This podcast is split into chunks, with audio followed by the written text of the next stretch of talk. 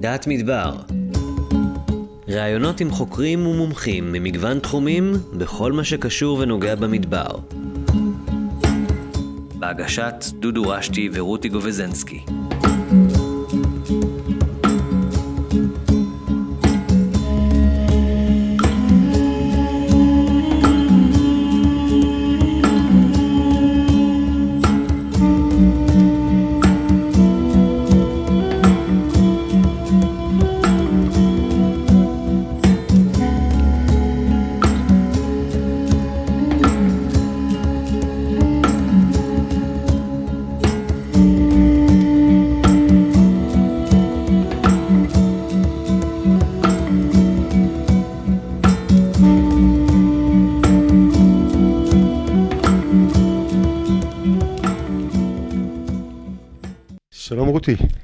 שלום דודו. וואו, לאן הגענו, אה? איזה מקום. אנחנו נמצאים בחוות מסכית, נמצאים עם אורן, אורן פלד, ושרון, אשתו שהקימו פה אה, במדבר חווה שנקראת חוות מסכית, והגענו לאורן שיספר על איך הגעת לכאן, מי אתה, מאיפה באת, וכל מה שאנחנו רוצים לדעת על איש שגר במדבר. טוב, אז אני אתחיל. שלום, ערב טוב. אני כאמור אורן פלד, נשוי לשרון, שבמקרה לא פה כרגע, אבל איתנו ברוחה. אבא של עידן, שגר במרכז, ענבר, שנמצא פה בחווה ומחזיק אותה ביום-יום, ולירי, שלומדת בתיכון ברמת נגב, וסובלת בשקט בחווה, ועובדת, בח... מצטיינת בחוות האלפקות. אה, הגענו לפה, אה, החווה הזאת, התחלנו להקים אותה בשנת 2013, כשלמעשה אנחנו הרבה לפני זה, אה, בשנת, בתחילת שנות האלפיים, החלטנו שאנחנו רוצים לעשות מעשה ולשנות את אורח החיים שלנו ולהקים חווה. אני הייתי אז איש צבא. בחיל אוויר, גרנו בבסיס פלמחים, והחלטנו שרואים את האופק קדימה לשחרור, ורוצים לראות מה עושים הלאה. עלה בנו הרעיון של חווה, התחלנו מאיזה רעיון של חווה בכלל ליד אשדוד, וכשהבנו שזה לא ריאלי, הלכנו למעשה למה שאז התחיל דרך היין, החוות של רמת נגב, ובשנת 2003 נפגשנו עם מי שהיה ראש המועצה רמת נגב, שמוליק ריפמן ז"ל, שאמר לנו, חבר'ה, דרך היין כל החוות תפוסות, מה שנקרא, אבל יש פרויקט חדש שיוצא לדרך במצפה רמון, לכו לשמה, פרויקט מדהים של מאוד דומה לדרך היין, ושנה, שנתיים זה עולה על הקרקע עוד לפני חוות דרך היין, ועד שאתה תשתחרר זה כבר יהיה בדרך. ככה למעשה הגענו בפעם הראשונה למצפה רמון ב-2003, בפגישה עם ראש המועצה ועם מי שאז היה אחראי פה על התיירות, בחור בשם שמול, שקידם את הדבר הזה, וראינו מפה שהראתה את כל השטח, והראתה שעומדים להיות מיזמים, והיו שמות רשומים על מיזמים, ודיברנו על מה אנחנו רוצים לעשות. שרון היא גם בשלנית, מאוד, מאוד איכותית, והיא גם הידרותרפיסטית. והרעיון היה לעשות פה מקום שיעשה אירוח, שיהיה בו גם הידרותרפיה וגם מסעדה ולינה, וזה מאוד מצא חן בעיני המועצה, קיבלנו את ברכת הדרך מהמועצה, והופנינו למעשה למשרד התיירות. במשרד התיירות למעשה לקחו אותנו למה שנקרא חממת תיירות, מינו לנו יועץ שיעשה איתנו פרוגרמה לדבר הזה, ובשנת 2005 למעשה הייתה לנו כבר פרוגרמה מוכנה, מאושרת על ידי משרד התיירות ומאושרת על ידי המועצה ורשות מקרקעי ישראל, ובעצם אז כש... מה שהיה אז מינהל מקרקעי ישראל, אמרו לי שזהו, זה עולה על הקרקע. אני בשנת 2006 הודעתי לחיל אוויר שאני משתחרר והולכים למדבר, מה שנקרא. זהו, אכן השתחררתי ב-2006, ואכן, כמו שהבטיחו, אז ב-2019 התוכנית עברה, באיחור פעוט של 13 שנה. אה, בין לבין, בהתחלה, היות ולא זז כלום בעצם, אז אה, למרות התכנון לעבור ישר למדבר, אה, עברנו וגרנו כמה שנים טובות ביישובי גדרות, ובשנת 2010 למעשה החכירו לנו את השטח החקלאי. השטח התיירותי שאמור היה להיות עדיין לא אושר, אושרה לנו מה שנקרא הרשאה לתכנון, אבל השטח עצמו לא אושר כי התוכנית לא עברה, אבל השטח החקלאי הוחקר לנו למעשה לחוזה פיתוח, וזהו, ולא עשינו כלום כמה שנים, חיכינו שתגיע התיירות, שאפשר יהיה לעבור למצפה ובעצם להקים חווה ולחיות ממנה. בשנת 2013 הודיעו לנו המינהל בעצם שאם לא נתחיל לעשות את החקלאות ייקחו לנו הכל. ואז התחלנו להקים פה את, הש... את החווה למעשה, התחלנו עוד בשלט רחוק, נגיד את זה ככה, גרנו עוד ביישובי גדרות ואני הייתי מגיע אחרי יום עבודה לפה, עושה יום מחנות, נוסע חזרה, הלוך חזור, וכל זה תחת החרב שבדצמבר 2013, אם לא נקים את החווה, לוקחים אותה.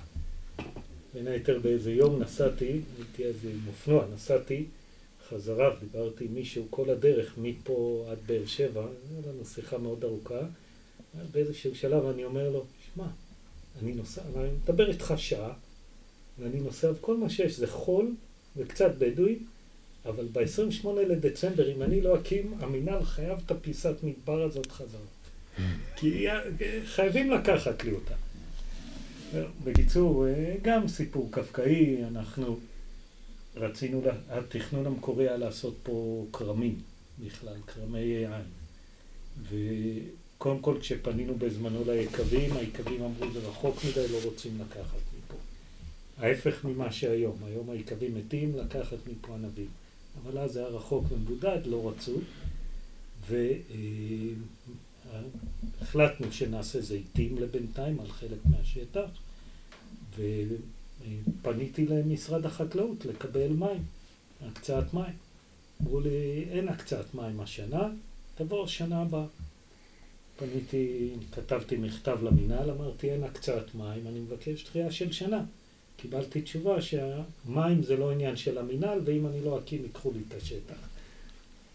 אז אי לכך, אה, כדי לא לאבד את השטח, משכנו צינור של כמה קילומטרים מהחווה, זה חווה ליד, כמה קילומטרים מפה, משכנו צינור זמני, ובעצם הקמנו את, את השטח, התחלנו במטע, בכרם למעשה של זיתים.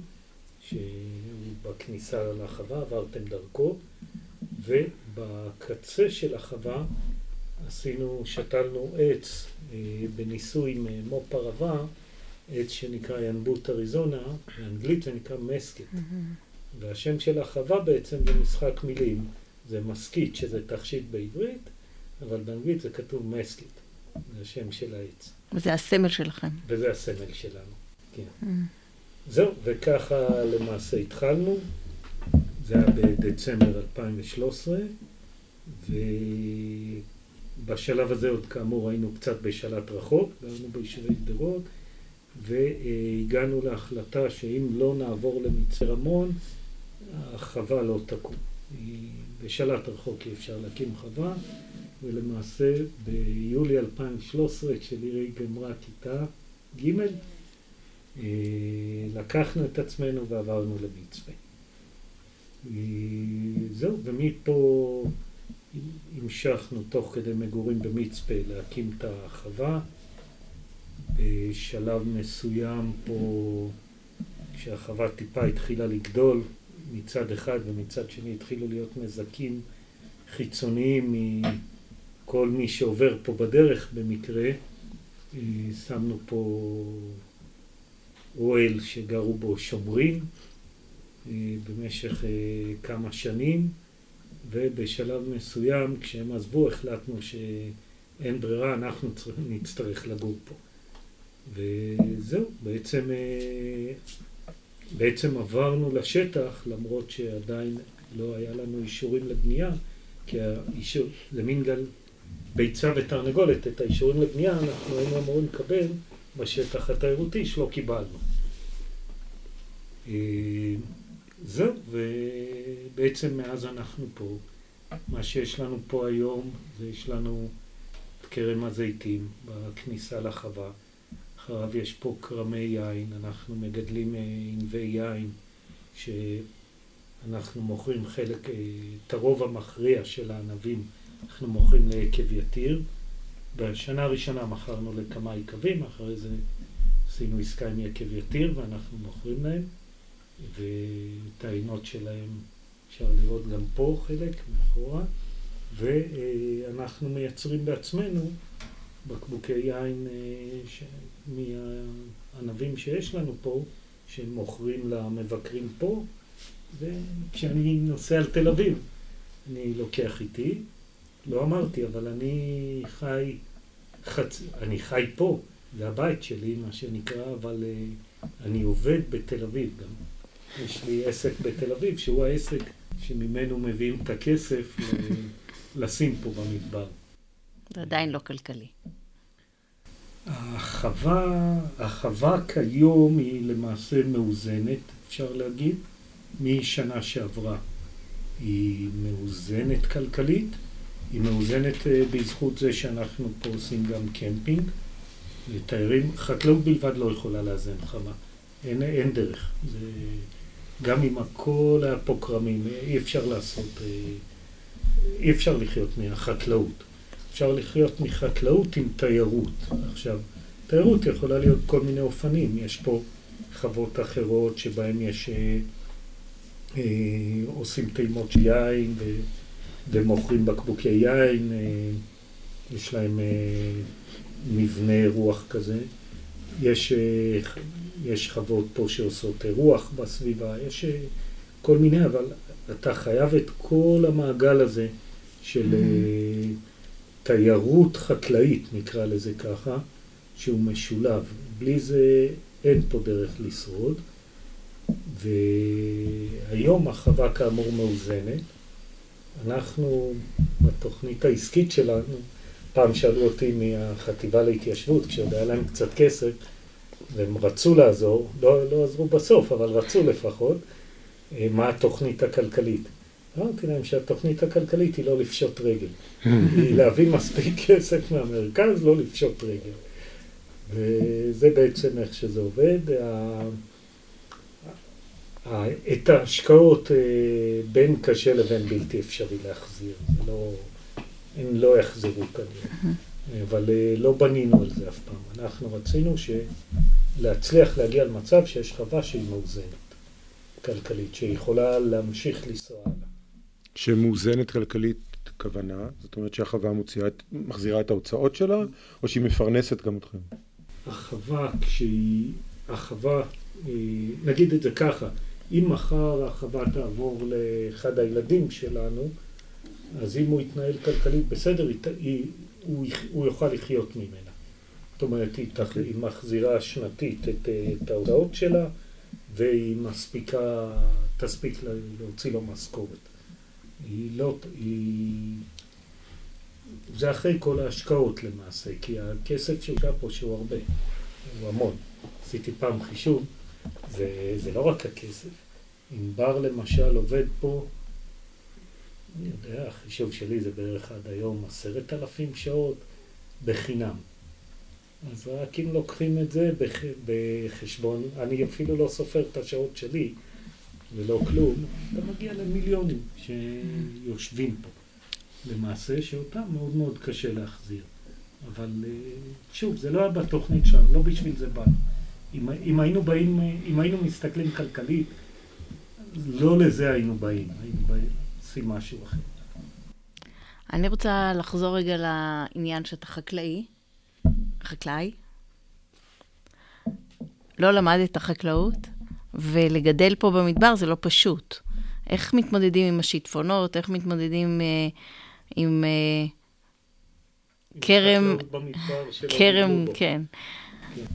אז אה, באמת, א', האזור הזה של אה, ההר הגבוה של הנגב, הוא למעשה האזור האחרון שנפתח לחקלאות במדינת ישראל. האזור הקודם היה הערבה לפני 50-60 שנה. אה, ופה לא הייתה חקלאות. חקלאות, הייתה פה חקלאות, אבל היא הייתה לפני, עד לפני 600 שנה. בערך כשהטורקים הגיעו לארץ ישראל והתחילו לגבות מיסים, אז עזבו פה למעשה החקלאים שהיו, היו פה חקלאים כמעט אלפיים שנה, אבל הם נעלמו, ולמעשה את כל השרידים, רואים פה את הטרסות והכפרים, כל מה שנשאר, לא היה פה שריד לחקלאות עצמה, היא גם שונה.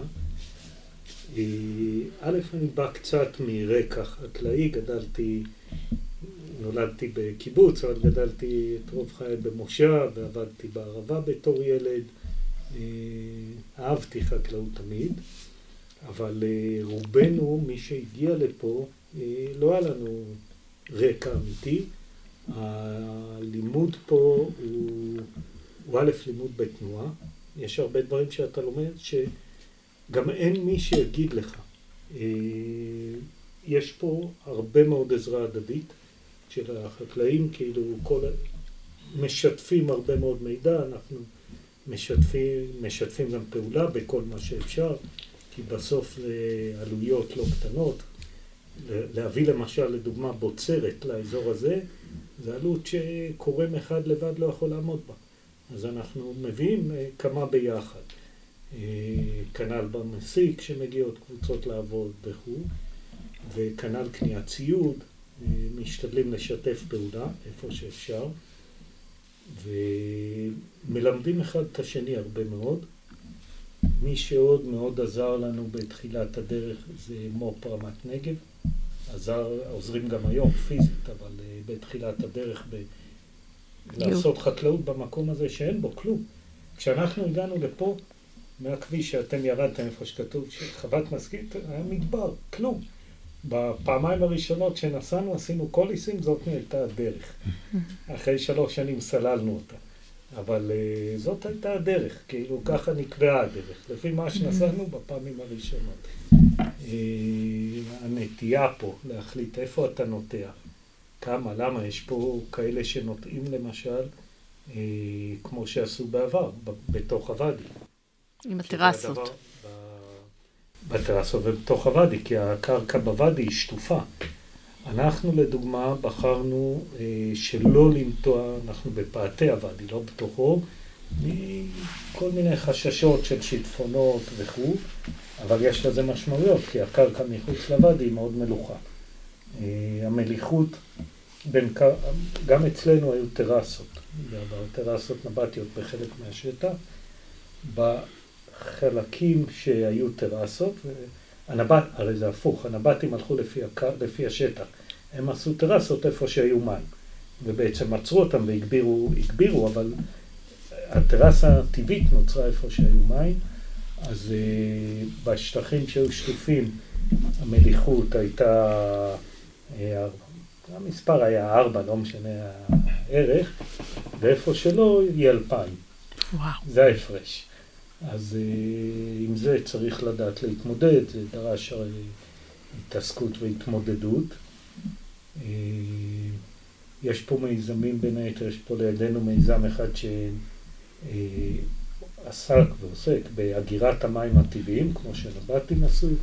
אנחנו פה קצת, לנו בכניסה, יש, הייתה תעלת התאי הנבטית, אנחנו שחזרנו אותה, וחלקה קצת בבטלנות עם עם אה, שופל ששמנו אדמה במקום להתחיל להביא מיליון אבנים, אבל למעשה התעלה משכה את המים עד הזיתים שלנו.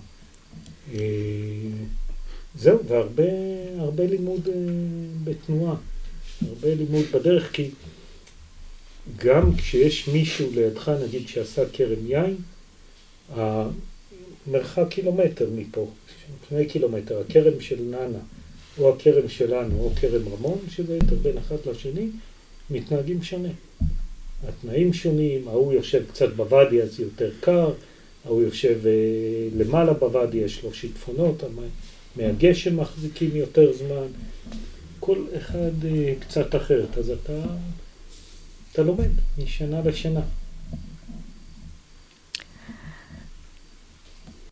אני, אה, קודם כל זה מרתק, זה, זה מעורר השראה, אפילו קנאה. החיים פה לא פשוטים. עם כל זה, אולי בגלל הקושי, אולי בגלל ההתמודדויות, ההצלחה. היה איזה יום שהגעתי למשרד בתל אביב, עכשיו, בשביל להגיע למשרד בתל אביב אני יוצא בשש, אבל בארבע בבוקר פה רדפתי אחרי צבוע. ושנכנס לשטח והפחיד את הכלבים, ורק רדפתי לגרש אותו.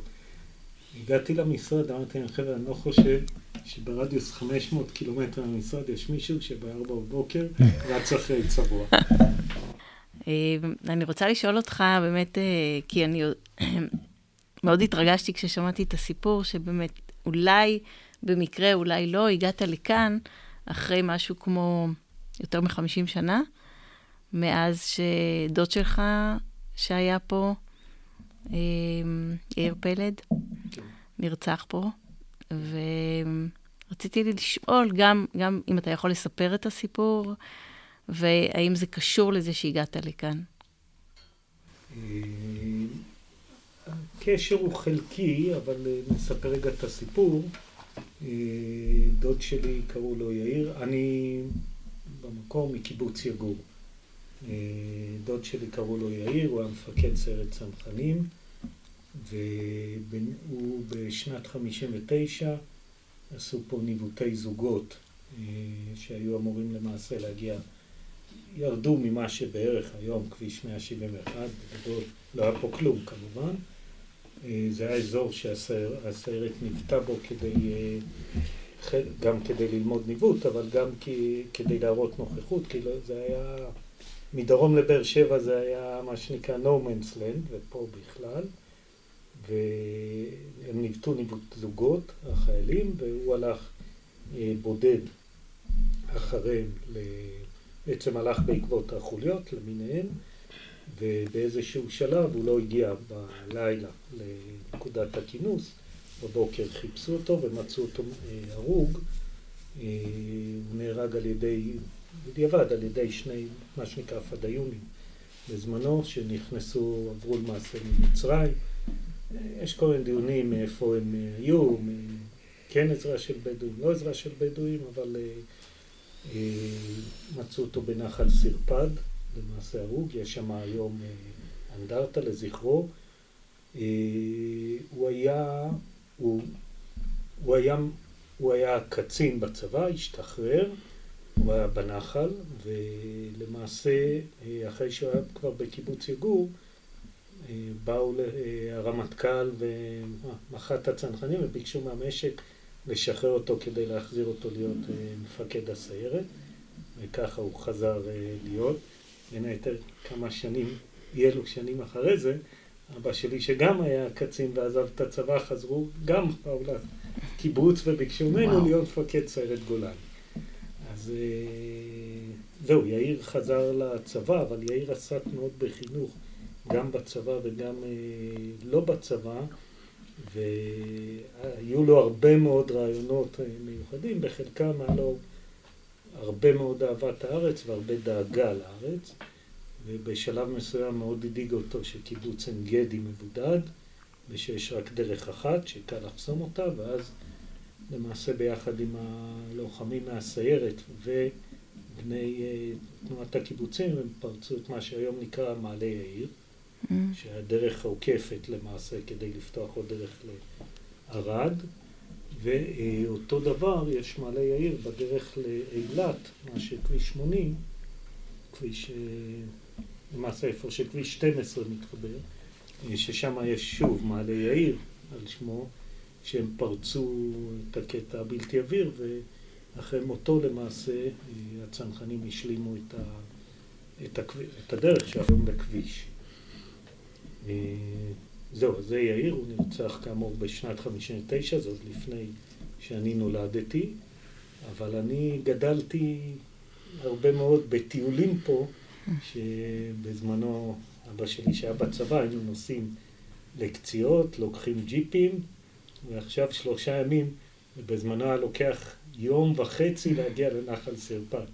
מה שהיום אבא שלי, שהוא כבר לא צעיר, מגיע עם הג'יפ שלו, נכנס, יש שם אה, שני עצים שנתנו לפני איזה שלושים משהו שנה, והם מחזיקים מעמד, אחד מהם זה ינבוט, בין היתר, אה, והם מחזיקים מעמד, לא, שני, שני ינבוטים מחזיקים, סליחה. היה גם זית מדברי, אבל הוא, לא, הוא כבר לא החזיק. אה, אז הוא נכנס מדי פעם להשקות שם. אז היום הוא קופץ מהמרכז, נכנס, משקה, נוסע חזרה. בזמנו זה היה מסע בתור ילד. זה היה תמיד טיול של יומיים שלושה פלוס עד לנחל סרפד וממשיכים. אז זה, זה בילדות, אבל אה, אנחנו שנינו, גם שרון וגם אני, מאוד אוהבים את המדבר. היה שלב ש... איזה שנתיים שגרנו בבסיס רמון, ו... אבל בלי קשר, אוהבים את המדבר, וההחלטה לבוא לפה הייתה לאו דווקא בגלל זה, אלא יותר מהאהבה של, ה... של המדבר. כן, זה קרה. כן. איפה? זה השלמת מעגל יפה. כן. אמ, אני ככה חושבת על אה, זה שאתם גרים פה, זה שיש לכם ילדים אה, שגרים פה, ילדה צעירה, איך היא קיבלה את כל העניין הזה של מעבר? אשאל אותה. אה, קשה לה. זה, זה רחוק, זה, זה מסובך. אנחנו, זה מצחיק, אנחנו שני קילומטר בקו אווירי ממצפה. להגיע מפה למצפה זה 13 קילומטר. זה מסע. כן, רבע שעה. כן, ולירי כשעברנו הנה, היה לה לא קל, כי ניתקנו אותה למעשה מהחברה שלה, הטבעית, וכל אה, מה שהייתה פעם הולכת ברגל לדקה לחברה, אז עכשיו זה נהיה להסיע אותה למצפה, שבשבילי שמסיע אותה אז חצי שעה, בין שיצאתי לשם יחזור, ואחרי זה להחזיר אותה. אה, וגם מאוד הגביל אותה, שהיא לא יכולה לצאת ולבוא מתי שהיא רוצה. גם לבית ספר מסובך, צריך להסיע אותה. בזמנו היא למדה במצפה רמון, אחרי זה היא עברה לתיכון האזורי רמת נגב, אבל זה להסיע, אז היה להסיע אותה לצומת ארוחות. בצומת ארוחות היא הייתה לוקחת אוטובוס לשדה בוקר, עוברת להסעה של בית ספר, נוסעת לתיכון, והחזור אותו רוורס אותו דבר. אה, אז זה לא פשוט, היום היא כבר נוסעת עם הרכב שלה לבד עד צומת ארוחות, אז זה חוסך את ההסעות, אבל אה, זה, לא, זה לא פשוט אה, להיות במקום כזה, זה נראה מבחוץ נורא פסטורלי ויפה וזה, אבל החיים לא פשוטים. והמעברים האלה, המעברים האלה בין ה... בין הכאוס של תל אביב ל... הם חדים, כי ב... העסק שלי בתל אביב עוסק בנדל"ן, שזה הכי הארדקור שיש למעשה, והעסק פה הוא ההפך, ואיפשהו שומר אותי שפוי, כי היומיים שאני פה, וכשאני כשאני פה במבנה אז יש פה קליטה, אבל אם נלך פה 20 מטר החוצה אז אין קליטה. אז היתרון הגדול הוא שאני מייצר את התקשורת עם העובדים ועם כל מה שצריך כשאני רוצה. אבל כשאני הולך מטר הצידה הם יכולים לחפש אותי עד מחר. ואז אה, עכשיו היינו שבועיים מסיק, למשל. אז אה, אמרתי, חבר'ה, אין ברירה, לא יכול להגיע למשרד. אז פותחים את היום, אה, מ... במסיק הייתי פותח את היום באזור ארבע וחצי, חמש, מתחיל לעבוד עוד לפני העובדים, מכין את השטח, בשש ומשהו בא לפה, עושה שעת מחשב, חוזר לעבוד איתם, חוזר לפה בצהריים מחשב טלפונים, חוזר לעבוד, ובערב עוד סבב מיילים וטלפונים. ומה האוטופיה, נגיד? עוד שנתיים, שלוש, ארבע, עשר. האוטופיה היא קודם כל מבחינתי מבחינתנו הדבר הכי חשוב כרגע זה לקבל אה, למעשה את האישורים ממנהל רשות מקרקעי ישראל. המצב הזה ש, שאין לנו פה היתרים ומבחינת מבחינת רשות מקרקעי ישראל, שהיא הגוף שהעלתה אותנו לפה, שהעלה אותנו, אה, אנחנו היום עברייני בנייה מבחינתם, ומה שנקרא עם עבריינים לא מדברים, כאילו פותרים דרך בתי משפט. ואנחנו כל הזמן מנסים להציע, חבר'ה בואו נשב ונדבר, כי הרי לא הגיוני שתגידו לי תהרוס את הכל, תבקש אישורים ותבנה שוב את הכל. מחדש זה לא יכול לקרות אה, לא פיזית, לא כלכלית, אין פה דרך לעשות את זה. אה, והמצב הזה שאתה חי בלי, בלי אישורים או תחת צווים או כעבריין, הוא לא, הוא מצב נורמלי, הוא לא, הוא לא מצב שהייתי רוצה שיישאר ככה. כמובן, זה מאפיין את כל החוות, ואת חוות דרך היין אה, די הסדירו דרך חוק. למעשה, למזלם, היה להם ראש מועצה מאוד תכליתי ולובי בכנסת, והצליחו להעביר חוק, את חוק החוות, ואנחנו לא בתוך החוק הזה.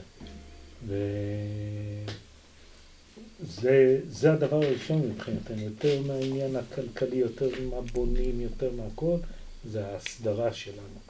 למעשה, זה הדבר הכי חשוב לנו פה. אה, ומעבר לזה אנחנו כמובן רוצים, זה גם תלוי בהסדרה, כי אנחנו היום לא יכולים לפתח את התיירות פה. הקמפינג שיש לנו זה בסדר, באים אנשים עם אוהלים בסוף שבוע והולכים אחרי, אבל לא, זאת לא התיירות ש, שתכננו ושאמורה להיות פה, ואמורה להיות פה תיירות יפה. אנחנו לא מרססים פה למשל, בכרמים שלנו. אה, למעט אם יש איזו מחלה נקודתית מאוד, אבל באופן עקרוני אנחנו לא נוקטים בריסוס מונע. אה, זהו, ומשתדלים מאוד לשמור על המקום הזה כמו שהוא. אנחנו מאוד אוהבים אותו ככה. ויש פה סיפור הצלחה, אתה ככה צנוע, אבל uh, השמן זית שלכם זכה... השמן שלנו זוכה בפרסים, ויש לנו כמה וכמה זנים. אני רגע אגיד אבל, זה לא רק אנחנו. האזור הזה של, אה, של ההר הגבוה, של הנגב, הוא נותן תוצאות מופלאות, גם, גם בשמן זית וגם בעינות. העינות פה באזור נהדרים, של כולם, אה, והשמני זית גם.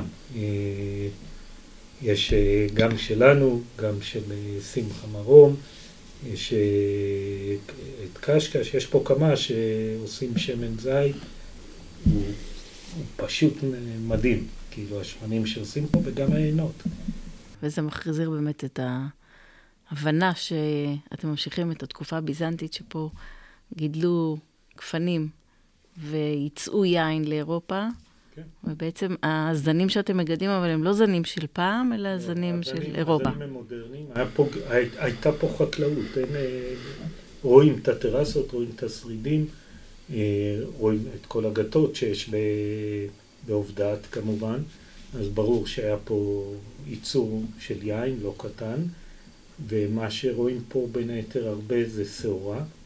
אני, היו פה הרבה שדות של חיטה ושעורה, החיטה כנראה לא שרדה, היא לא הייתה חזקה, אבל השעורה כשיורד גשם, עולה השעורה מחדש, אה, והייתה פה חקלאות, כמות טרסות הרי עצומה בהר הגבוה, ו... זה יפה שהחקלאות חוזרת. כן. היא חוזרת קצת שונה, יותר, אבל uh, היא קיימת, ואנחנו משתדלים איפה שאפשר גם uh, להראות את החקלאות הקדומה, למשל אצלנו, אצל כולם פה, רוב הטרסות שהיו עומדות, הן נמצאות. mm-hmm. תלכי עכשיו בבוסטן של הנשירים, תראי טרסות נבטיות. וגם שרידי כפר. כן, הכפר בעיקר יש מולנו, כפר גדול. כן, שהוא באמת, אל, אל, הם אלה שגידלו ואלה שעבדו כאן. מרתק. אז אורן, מה, מה אתה רוצה להגיד לסיום? תודה רבה שבאתם. תודה רבה שהערכת אותנו. מוזמנים תמיד לבוא לבקר בחוות מסקית ובחוות פה ליד. נשמח לבוא, ונשמח אה, שישמעו את הסיפור שלכם, סיפור מיוחד. מקום מיוחד, שווה לבקר. תודה רבה. תודה לכם. תודה.